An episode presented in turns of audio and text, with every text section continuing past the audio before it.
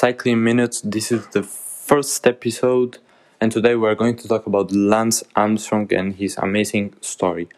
Juan Can on the microphone, and I hope you enjoyed the episode.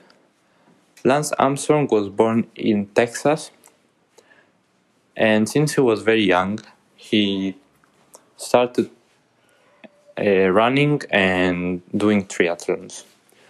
Uh, so at the age of 16, he became a professional triathlete, winning a lot of trophies in his country, in the United States.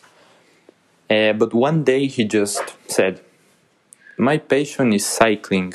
My passion is not triath- uh, is not triathlons." So basically, he decided to leave school. Actually, he one day he just said, "Mom, I'm going to." to stop going to school because I want to focus on cycling and he well that's what he did he basically stopped going to school and he said I'm going to focus my life 100% on cycling. And that's what he did. And when he was 19 years old he won his first race Tour du Pont. Two years after he won another race. And he kept winning basically little races not very uh, famous races but he started winning because um, doesn't matter if they weren't famous races because he was still young basically. And he basically kept building his career as a cyclist. And in 1996 he started uh, going to most more important races basically. But at the same in the same year came the shocking announcement that Armstrong had been diagnosed with cancer uh, with testicular cancer basically. So testicular cancer at the age of 25 was um, impossible. I mean, Armstrong was very. Uh, he couldn't believe that um, that happening in, in his life. He couldn't believe that. So he obviously stopped uh, competing that year and the doctor said that his probability to survive was 40%, only 40% of probability of survival. So his conditions were so bad, uh, his situation was so dangerous. But after some months of chemotherapy, fortunately, he won also this trophy of cancer and he kept in cycling he kept competing after like the same year he won against cancer basically he kept uh, racing in cycling because he wanted to to, demos- to demonstrate that he was going to be the same as the same Armstrong before cancer. So, because of this cancer, obviously people people didn't believe in him because they were saying, mm, "Come on, this guy after a cancer, he's not going to be the same." So actually, he lost his job. He lost his contract with his current team because of because of this because his team didn't believe in him and uh, one year after he had to join another team the discovery channel team uh, which was an american team and uh, he went to tour of luxembourg in 1998 uh, which was his first international race since returning from cancer and armstrong actually showed up that he was still strong. He was still a good rider after cancer. So people were uh, surprised with his with his performance. And then in 1999, he went to Tour de France, which is basically one of the most, uh, actually, the most important race in cycling because it's like talking about UEFA Champions League in football.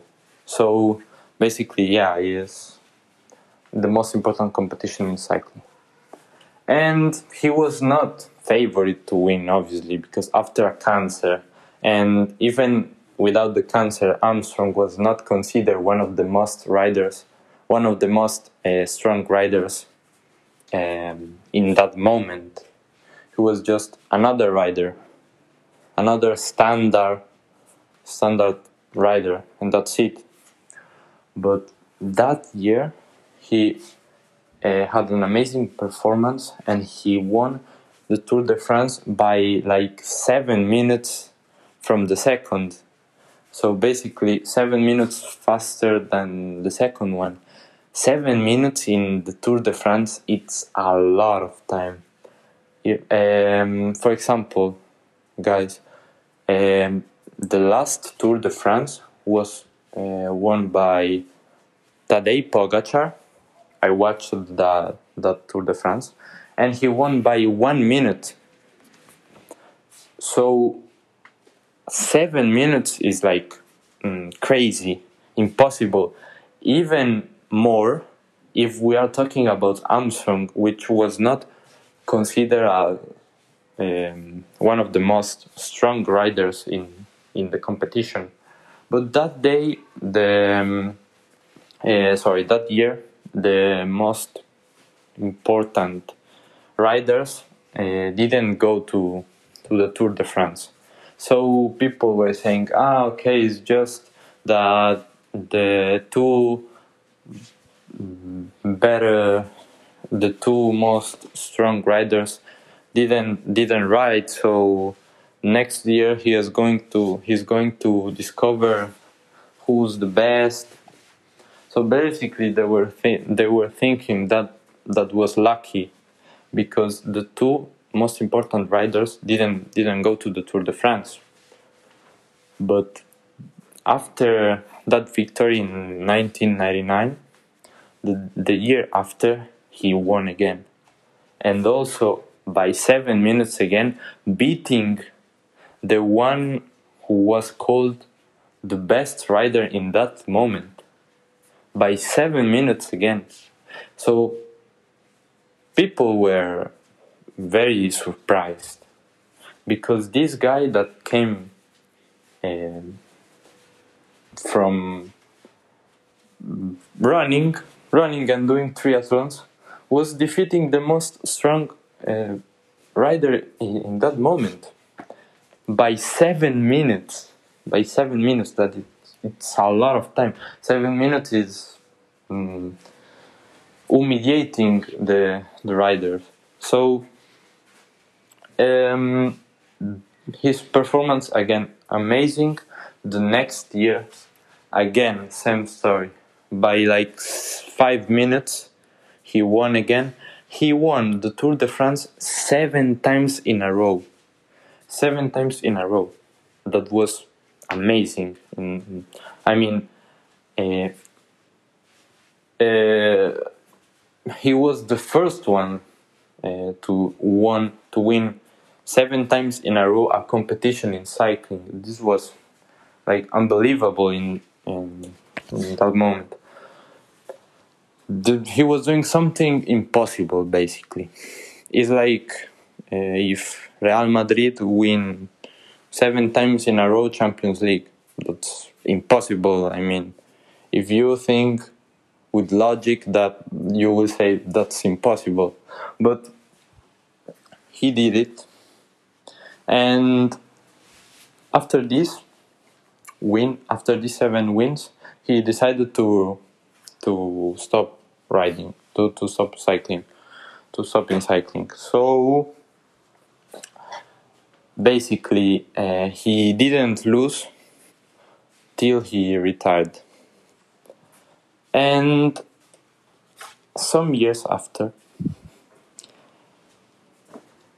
one of his teammates made another shock announcement because he said Armstrong was cheating.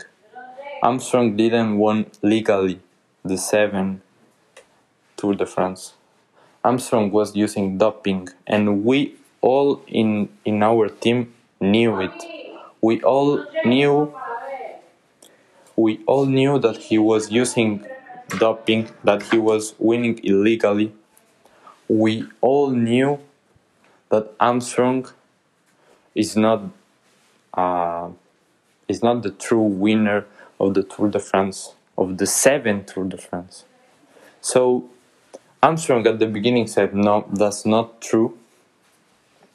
But after some years of uh, pressure uh, of the people, of the fans, in one interview in 2013, Armstrong said, Yes, the seven trophies I won of the Tour de France were all false because I was using doping.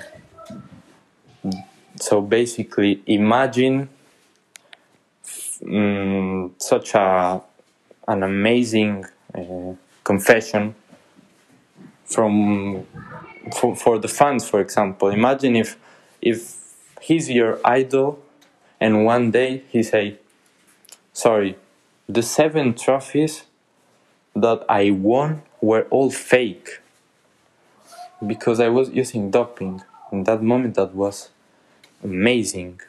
Uh, that was unbelievable, but also disappointing because imagine your idol saying, "Sorry, I was lying to all of you." You you were supporting me, and I was lying to all of you. Tell me if you like if you like the story. Tell me if you have any comments. I hope you enjoyed. And see you soon with another episode. Bye.